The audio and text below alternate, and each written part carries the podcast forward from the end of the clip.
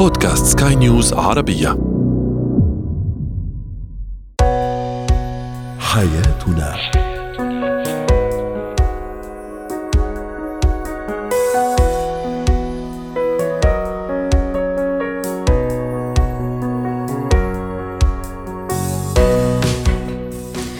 مستمعينا الكرام، اهلا بكم معنا الى حياتنا، فضاءكم اليومي الذي يعنى بشؤون الاسره وباقي الشؤون الحياتيه الاخرى، والذي يمكنكم الاستماع اليه عبر منصه سكاي نيوز عربيا دوت كوم سلاش بودكاست وباقي منصات سكاي نيوز عربيه الاخرى. شاركونا عبر رقم الواتساب صفر صفر تسعة سبعة واحد خمسة ستة واحد ثمانية ثمانية ستة اثنين اثنين ثلاثة. معي انا امال شاب. اليوم نتحدث عن الزوجه اللحوحه، كيف نتعامل معها، متى يجب اسحاب الطفل طفلي إلى طبيب العيون، وأخيرا كل ما يتعلق بارتداء القبعات والقفازات من ذوقيات وإتيكيت.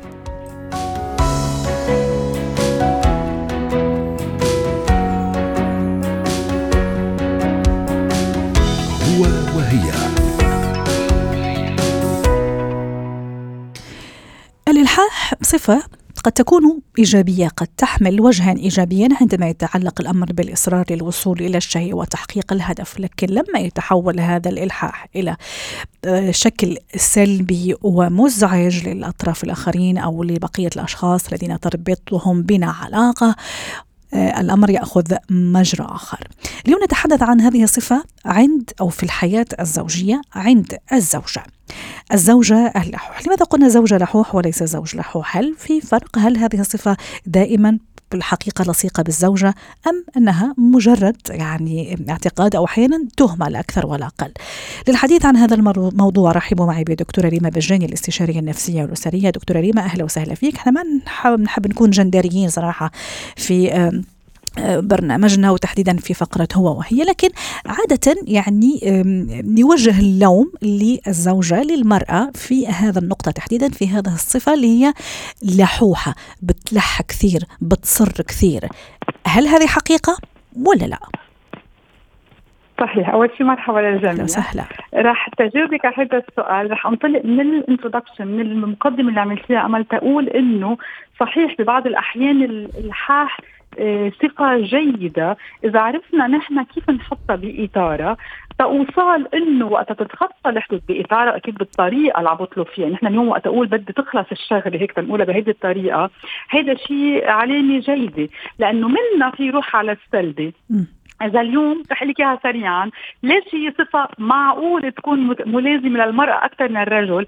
لأنه المرأة بطبيعتها انفعالية أكثر، نحن هيدا متفقين عليه، بينما الرجل براكتيكال أكثر، هيك عملي أكثر، مع أنه هيدا النقطة لازم تساعده أنه يكون الأمور. قصدك عاطفية أكثر ولا انفعالية أكثر؟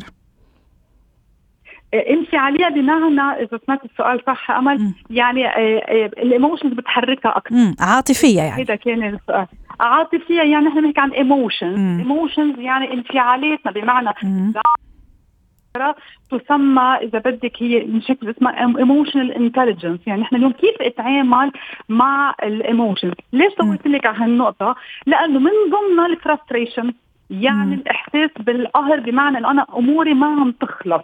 مشان هيك إذا بدك متلازمة أكثر للمرأة، لأنه بتحس بعض الأحيان هون قد ما بدك بفتح أنا وياك، يعني فيها تكون أمور البيت، فيها تكون ظهرات، فيها تكون اهتمام فيها، يسمع لها كمان. هون مرتبطة إنه اليوم عبالة على طول المرأة تعبر عن ذاتها وتحكي، يلي نحن نرجع منعيد كمان، مش هدفنا نكون عم نوجه بمحل معين، بس تركيبة الذهنية إذا بدك تختلف بين المرأة والرجل وبتبين هون شوي، مع نعم. أنه أكيد بنشوف بعض الإلحاح عند الرجال أيضا، يعني هي منا صفة بس للمرأة بالمطلق، بس بتحسية أكثر موجودة لأنه نابع إلى حد ما من بعض الانفعالات. هيدا عم نحطها بحدها الطبيعة. رح كملك سريعا أمل، لأنه نحن اليوم في البارتنر هو الشريك يتفشل عندي هذا الإلحاح. يعني أنا اليوم إذا بدك عندي كذا ليفل، أنا اليوم ليش عم صير ملحة؟ هيدا الشيء جايبته معي أنا بشخصيتي، هيدا الشيء مارق معي بطفولتي، ونحن إذا بدك فينا كمان نفوت فيها بالديتاي شو يعني جبتها معي من طفولتي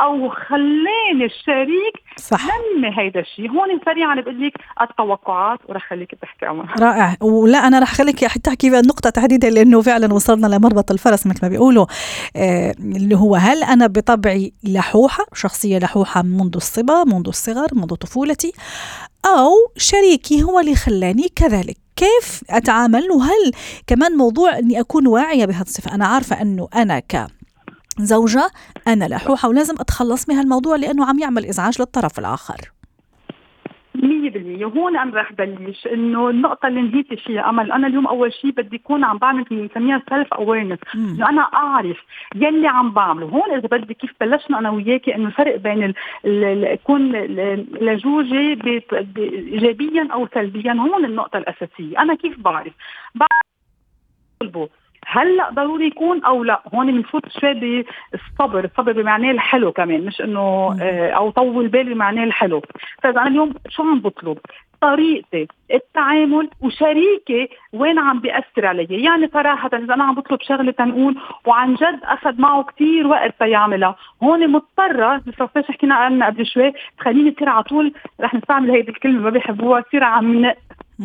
هون إذا بدي كمان مرتبطة بهيدا الموضوع. فإذا أول شيء بدي أنا أعرف حالي، أنا بطبعي أنا وصغيرة كمان ما كنت أتحمل بدي شغلتي هلأ. وهون كمان إذا بدي كده سريعا للأهل ينتبهوا على أولادهم إنه يع... شوي مش الاشياء اللي بتنعمل دغري اكيد بي بي بشكل منطقي. سو so في يكون انا كولد كنت ما شغلتي هلا بدها تصير، هون بنفوت شوي على الانفون جاتيل المغنج اللي شغلته بدها مثل هو بده اياها. يعني كثير امور بتتشعب. على كل الاحوال النقطه الاساسيه انه انا يكون عندي هيدا الوعي واقدر هلا بعلاقتي شوف شو الامباكت. برجع للنقطه المهمه كثير، انا اليوم كيف اعبر عن ذاتي، باي طريقه حط هيدا بس معنى الدقيق، مش انه طول بالي انضل ساكت وعم حطها جوا، انه انا اقول بدي يوصل وقت اعبر عن حالي. واهم شيء مثل ما عم بنحكي امل انه انا اليوم اعبر عن ذاتي بطريقه بناءه. هون بصير في فرق بين انه اكون ملحه او لا، لانه انا الشغله اذا لازم عن جد تخلص اللي هو فيها بنفت فيها لصالح العيله، لصالح الزوجين، لصالح لصالح زوجي، انه لازم تكون عم تنعمل، ما اكون عم كثير عم أجل.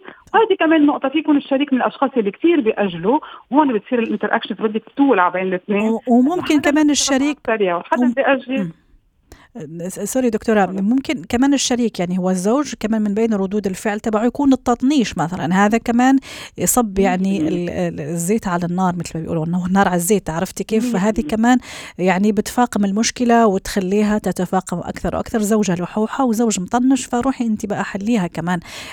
فمسؤولية كمان تقع على عاتق الزوج. الأبناء كمان يتضرروا من هذه الصفة دكتورة لما تكون عندهم أم في هذا فيها هذا ال هذا الصفة اللي هي الإلحاح بمعناها السلبي مش الإيجابي. صحيح، إيه، لأنه هون إذا بدك حتى الضرر أكبر، لأنه هون بنخلق نوع من أنواع القلق، لأنه الولد هو بطريقة نمط تطوره الذهني والجسدي بده ياخد وقته، وضروري نكون كتير هون صبورين، بالمعنى انه انا اليوم اعطي كل الوقت يقدر يلحقنا. ببعض الأحيان الأم ما بتنتبه، بدون ما بدون ما بدون ما تنتبه بتصير عم بتسرع البروسس إذا بدي. سو على الأكيد بسبب لهم ضغط، بسبب لهم قلق، آه، على طول بحس حاله هو مش ملحق، آه، أكيد عندها تداعيات سلبية. هون ضروري يكون الانتباه كتير إنه نعطي الوقت للولد ياخد بكل أمور الحياة ليكون عم يتطور، يوصل لمرحلة يصير هو كمان قادر يكون عم يعمل أموره بوقتها وبنظام ما يكون عم بيأجل. شكرا لك دكتورة ريما بجاني، الاستشارية النفسية والأسرية، ضيفتنا من بيروت. زينة الحياة. اليوم نطرح موضوع في غاية الأهمية يتعلق بصحة الطفل وصحة عيونه تحديدا. متى يجب استحباب الطفل إلى طبيب العيون؟ للحديث عن هذا الموضوع رحبوا معي بأخصائية وجراحة طب عيون الأطفال دكتورة حنان علي ضيفتي العزيزة من أبو ظبي. أهلا وسهلا دكتورة حنان. متى يجب أخذ طفلي لطبيب العيون؟ هل لي ممكن عنده خلينا نقول تاريخ مثلا عائلي في البيت، ولا في أشياء تظهر عليه لازم فورا أخذه لطبيب العيون؟ اهلا بحضرتك. اهلا وسهلا، شكرا جدا لان حضرتك استضفتيني، وخاصه الموضوع المهم جدا لانه الاكتشاف المبكر لامراض العيون في الاطفال بيحمي العين من مضاعفات ليس لها علاج في المستقبل. اول حاجه طبعا نقدر نقول انه نفحص عيون الاطفال عند الولاده، وخاصه الاطفال المبتسرين او الخدج اللي هم البريماتيور بيبيز. آه ناس كتير جدا بتسألني نقدر نفحص الطفل ازاي ازاي نقدر نشوف نظره وهو مش بيتكلم او مش بيقدر يتعرف على الاشياء. لا الحقيقه اقدر اقول لهم نقدر نفحص الطفل من اول يوم آه ونقدر نقيم كمان آه حدة الإبصار عنده. طبعا الفحص يكون عن طريق الدكتور، عم تحكي هون دكتورة حنان صح؟ طبعا أكيد آه الطبيب المتخصص دكتور عيون الأطفال. ممتاز. آه بنقدر نفحص الطفل من دي وان ونقدر نحدد كمان العيوب الانكسارية اللي بتسبب فيما بعد ضعف للنظر أو ما يسمى ما يسمى بكسل العين. آه في جملة مهمة قوي أحب أبدأ بيها الموضوع، إنه الطفل اللي بيشوف اللي بنشوفه وإحنا صغيرين هو اللي بنقدر نشوفه وإحنا كبار. بمعنى إنه آه لو مثلا آه وصفنا للطفل علاج في الصغر سواء كان نظارة أو أو أي من الإجراءات اللي محتاج الطفل لعلاجه، هي دي حاجة فيري كروشيال أو حاجة مهمة جدا للنظر فيما بعد في الكبر. آه بمعنى انه المخ زي المخ آه الطفل زي الكمبيوتر، اللي مش بنشوفه واحنا صغيرين مش هنقدر ابدا نشوفه واحنا كبار. جميل. يعني الطفل يقدر طيب. يجمع المعلومات دي ويخزنها بالمخ ويستدعيها عند الكبر باي طريقه، بالنظاره او بالعدسات او بعمليات تصحيح الابصار. لكن الطفل اللي مش بيتمكن من الرؤيه من عمر صغير بيحصل عنده ما يسمى بكسل العين، وده بيسبب يعتبر بيرمنت دامج للرؤيه في في العين اللي حصل فيها المشكله. جميل. طيب دكتور احنا تاكدنا الطفل الحمد لله ولله الحمد يعني ولد واموره تمام، ابصاره مية بالمية، لكن كمان مسؤوليه تقع على عاتق الام تحديدا لانه الدكتور مش معنا على طول في البيت. ممكن في اعراض تظهر وهو عم يكبر رضيع، ممكن حتى ولد يعني سن الطفوله الاولى عم تظهر وانا مش منتبهه، خلاص ما الدكتور قال لي اول ما خلق ابني انه اموره تمام وابصاره رائع ويعني ما عندوش مشكله. أوه. ايوه شو شو لازم أحط بعين الاعتبار وأكون يعني دقيقة الملاحظة؟ تمام. بيبقى أول حاجة إنه هنفحص الطفل عند الولادة اكتشاف أي أمراض زي المياه البيضاء والمياه الزرقاء. لكن أنت تخيل إن في حالات المياه البيضاء اللي هي بتحصل في في الولادة العلاج بيكون بعد أول شهر من عمر الطفل. م. كل ما يكون بدري بيكون طبعا النتائج أحسن بكتير. الحاجة الثانية طبعا لو في أي أمراض وراثية بالعائلة أو الطفل نفسه عنده أي أمراض مالهاش أي علاقة بالعين، بنفحص العين لأنه في بعض الحاجات بتكون متلازمة يعني مرتبطة ببعضها. مثل مثل دكتورة نفسهم عندهم نعم مثل ماذا؟ أمراض متلازمة زي متلازمة داون، أي أمراض بالقلب أو بعض الحالات بيكون لها علاقة بالعين. البيرث مارك اللي هي العلامات اللي بتظهر بقعة حمراء حول حول العين أو عند الجبين أو في مقدمة الرأس بيكون لها لها علاقه بامراض داخل الجسم. مش كل الحالات طبعا لازم نفحص ونتاكد، او ويكون كمان لها علاقه بامراض داخل العين لو الام طبعا لاحظت حركه غير طبيعيه في العين زي الحول، لو لاحظت بياض باحد العينين او بالاثنين سواء كان مش قادره احدده، اوقات يكون مياه بيضاء اوقات يكون مشكله ب او عتامه بقرنيه العين، احيانا فرك العين كمان باستمرار. هل هذه يعني مؤشر لازم انتبه له دكتوره؟ اه اه طبعا انا باخد الحاجات من من من فوق لتحت اكيد طبعا. آه كمان لانه كمان الوقت حتى نكون ملمين بكل بكل الموضوع. اه الطفل اللي بيفرك عينه او بيضغط على عينه دي اول دي اول علامات لضعف النظر. كمان الطفل اللي بيتخذ وضع براسه يعني بيلف راسه يمين او يسار علشان يركز بعيد، اذا امي لاحظت اثناء مشاهده التلفزيون او عشان ينتبه عليها بيلف راسه، ده برضو معناه انه في مشكله ما اما بعضلات العين او بحده الابصار في العين او تغير كمان في سلوكيه الطفل. وزي ما تفضلتي حضرتك كمان راح اضيف ممكن كان يجلس في مكان عادي يشوف التي في بل بعدين صار لا لازم يقرب اكثر للتلفزيون حتى يقدر يشوف. ممكن المعلمه عم كلمني في المدرسة ابني ما عم يعرف يقرأ بشكل جيد، ما عم يعرف يكتب بشكل جيد على السبورة. هذه كلها نقاط مهمة. تمام. حتى انه بعض او مش بعض الحالات يعني كل حالات فرط الحركه او المشاكل اللي هي اللي تعتبر نيورولوجي او امراض عصبيه او او نفسيه بالاطفال، اول شيء للعلاج انه نتاكد من انه النظر كويس والسمع كويس، لانه آه لا تتخيلي الفرق لما بنعالج الطفل بنضاره او ب او بواتيفر المشكله اللي عنده آه قد ايه الطفل بيبقى ستيبل وراسي وبيقدر يقلل كمان من فرط الحركه والمشكله صح. اللي بتكون موجوده اوريدي. طيب دكتوره كمان وجب التنبيه من باب يعني التوعيه انه كمان يجب انه ابعاد كل الالات والاجزاء الحاده مثلا وحتى الالعاب احيانا آه اللي ممكن تتسبب السبب في إصابة العين، صح ولا لا؟ وراح أفتح قوس اللي هو مكتشف البرايل اللي هو لوي برايل الفرنسي، في صغره يعني دخلت في عينه آلة حادة هو مع أبوه في مصنع لصناعة كل ما يتعلق بالخيول، فإذا به الولد يلعب، كان عمره يمكن خمسة أو ست سنوات، تدخل آلة حادة لعينه فتلفت العين فأصيبت بالعمى. طبعا الحالات دي بنشوفها كتير جدا، وفعلا بتكون كوارث لعدم انتباه الاهل للاشياء المحيطه بالطفل اثناء لعبه والالاء والالعاب.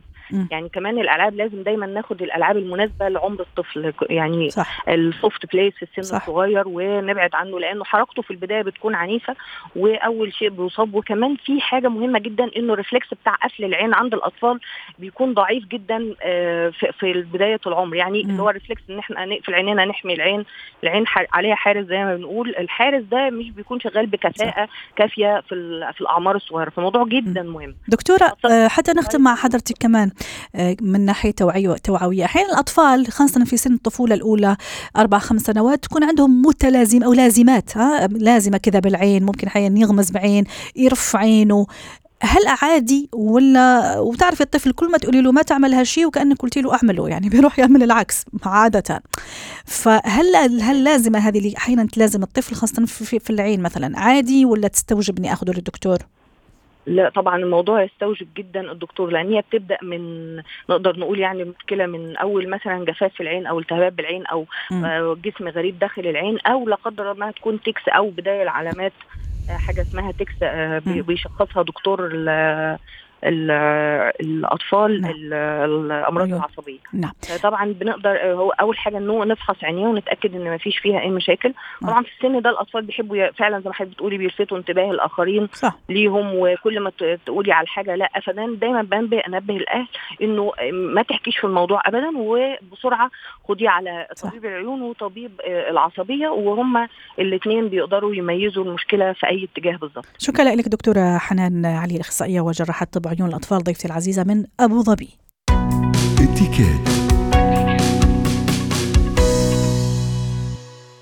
في الجو البارد والماطر ما في أحلى من ارتداء القبعات والقفازات، أكيد يعني هو يعني يعني شبه أكسسوري جميل حلو، يعني يضاف على اللبس فيعطيها أناقة وجمالية، سواء بالنسبة للسيدات أو حتى بالنسبة للرجال وأطفالنا كمان يعطيهم جمالية رائعة.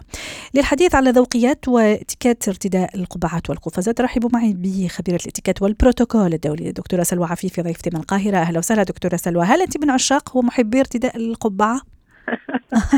أهلا وسهلا بيكي. أنا من عشاق اقتنائهم وليس من غير ارتدائهم للأوقات. اقتنائهم بالأكثر كألوان وأشكال، صح؟ الورود منهم. نعم كألوان وأشكال، يعني آه معظمها رايحة للألوان الأسود أكتر واللون الكامل أو اللي هو الجلد الطبيعي، يمكن من عشاقهم. بس م. يمكن أحيانا أيضا الموضوع، يمكن أولا العوامل الجوية اختلفت، الموضوع لا يتطلب ذلك البرد يمكن حتى في مصر، يمكن إلا لو دول أوروبية يمكن. أيضا الموضة بتلعب دور في هذا الموضوع، يعني في سنوات يمكن شفنا أنه فيها القبعة طلعة تقليعة يعني أو موضة، كذلك ارتداء القبعة الجلوفز أو القفازات، وأكيد بالتأكيد لها الاتيكيت الخاص بها حتى نكون أكثر ثقة ونحسن التصرف في مختلف المواقف، ولا نكون في وضع محرج أو حتى لا نظهر أو نرسل رسائل غير لفظية من خلال ملابسنا أو ارتدائنا، قد تفهم على أنها مثلا يمكن تعالي أو آه. تميز عن الآخرين. لذلك فهي لها اتيكيت. أولا لابد أن نحسن اختيار الملبس المناسب في المكان أو المناسبة اللائقة بذلك. يعني أحيانا يمكن في بعض الحفلات خاصة يمكن العرف البريطاني أكثر يفرض لبس أو ارتداء قبعات معينة، وهذه تختلف عن القبعات الخاصة بالهدف منها الدفء أو ما شابه، لا بالعكس هي تكون نوع من التقليد، مثل مثلا الحفلات غداء أو عشاء أو مع بعض ملابس السهرة. فلو تحبي ان احنا نسترسل فيها يا ريت تفضلي. ايه باختصار ثم نروح للقبعات العاديه اللي زي ما تفضلتي، ممكن برد، ممكن كذا، مناسبه اخرى مثلا. نعم إذن في قبعات طبعا صوفية بغرض تغطية الرأس وحمايته من البرد، وفي هناك القبعات النهارية مثلا عند الخروج في مثلا الشاطئ أو الحفلات النهارية يمكن في الحدائق أو في الرحلات، وهذه الهدف منها الوقاية من الشمس، أو البيري اللي هو بيوضع بشكل جانبي. فكل هذه لها آداب، من آداب القبعات التي ترتدى في الهواء الطلق أو في الأماكن الخارجية أو بهدف الحماية من الشمس أو البرد، فهذه يجب أن تخلع عند الدخول إلى آه. الأماكن المغلقة أو يوجد سقف أو الأماكن المسقفة، إذن انتفى الغرض منها مثل نظارة الشمس م. مثلا. فإذا هنا نحرص على أنه بعد الدخول إلى المكان والجلوس يفضل رفع هذه القبعة أو القفاز. م. إذا اضطررنا للمصافحة صافح. ونحن نرتدي صح. القفازات علينا أن نستأذن، يعني دائما نقول excuse my gloves، أو يعني اعذريني عذرا لأني أنا لم أتمكن آه أني أخلع الجلوفز. وأيضا هناك اتيكات عند خلع هذه القطع الإكسسوارية أو الإضافية، آه لا تر يعني لا توضع صد يدي إلى أسفل، لا بالعكس دائما اليد تكون مرفوعة إلى أعلى آه أثناء اللبس أو حتى خلعها، وأخلعها إصبع إصبع بدءا من الخنصر إلى إصبع الإبهام، وتمسك في اليد اليسرى دائما ونجعل يدنا اليمنى خالية. فهذه مثلا بالنسبة لهذه النوع من القبعات أو القفازات. على فكرة بعض الأشخاص عم عم يحاولوا يطبقوا الكلام أيوة، بيحاولوا يمثلوا بلغة الإشارة أيضا. صحيح. هناك أيضا مثلا في الأعراس أو مثلا في المناسبات الدينية أو حتى في المآتم أحيانا ترتدى القبعات يمكن، نعم. وبشرط ألا تحجب الرؤية، خاصة إذا كنت أصافح أو أسلم أو أحيي شخص أو أعرف أشخاص على أشخاص، نعم. فأيضا يجب أن نحرص على حجم القبعة إذا كنت في مسرح أو في أوبرا أو في مثلا كونسرت أو حفل موسيقي أو كذا، لا تحجب الرؤية عن الأشخاص الجالسين بخلفي. فهنا لابد أن نراعي جدا مشاعر الآخرين أيضا. هي القبعة دائما لازم تكون مع القفاز ولا مو شرط دكتورة سلوى؟ عفوا؟ هي دائما تكون ارتدائها مع القفاز ولا لا مو شرط؟ لا ليس بالضرورة إذا كانت جزء من الملبس، يعني مثلا مثل ما نقول مثلا الوايت تاي أو بلاك تاي، وهي الملابس الخاصة بحفلات معينة سواء للرجل أو للمرأة، فهذا لباس كامل أو زي كامل. هنا قد يرتبطوا ببعض. آه في بعض الأشياء مثل المناسبات اللي احنا آه ذكرناها، يعني مثلا قبعة نهارية لا ليست بالضرورة أن تكون مرتبطة بالقفاز. جميل دكتورة. آخر شيء آه في, في بعض مثلا المطاعم خاصة في, في يعني في أوروبا اللي هي زي ما تفضلت يعني نعم. جوها بارد، فيعني بس لما تدخلي في ممكن حدا شخص سيدة ممكن تساعدك ل آه يعني تسلميها المعطف بما في ذلك نعم. القبعة والأشياء الأخرى. إذا نعم. مثلا ما فيش هذا هذه الإمكانية نعم. وين نحط القبعة والقفاز باختصار؟ آه.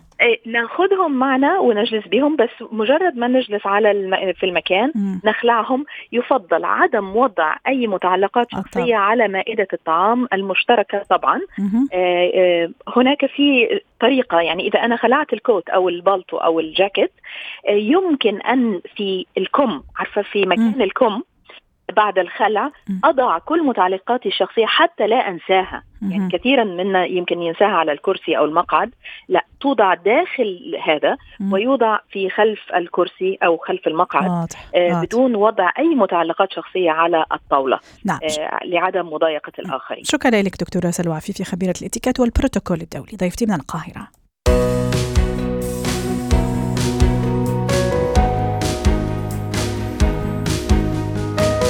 تم حلقة اليوم من حياتنا، شكرا لكم وإلى اللقاء.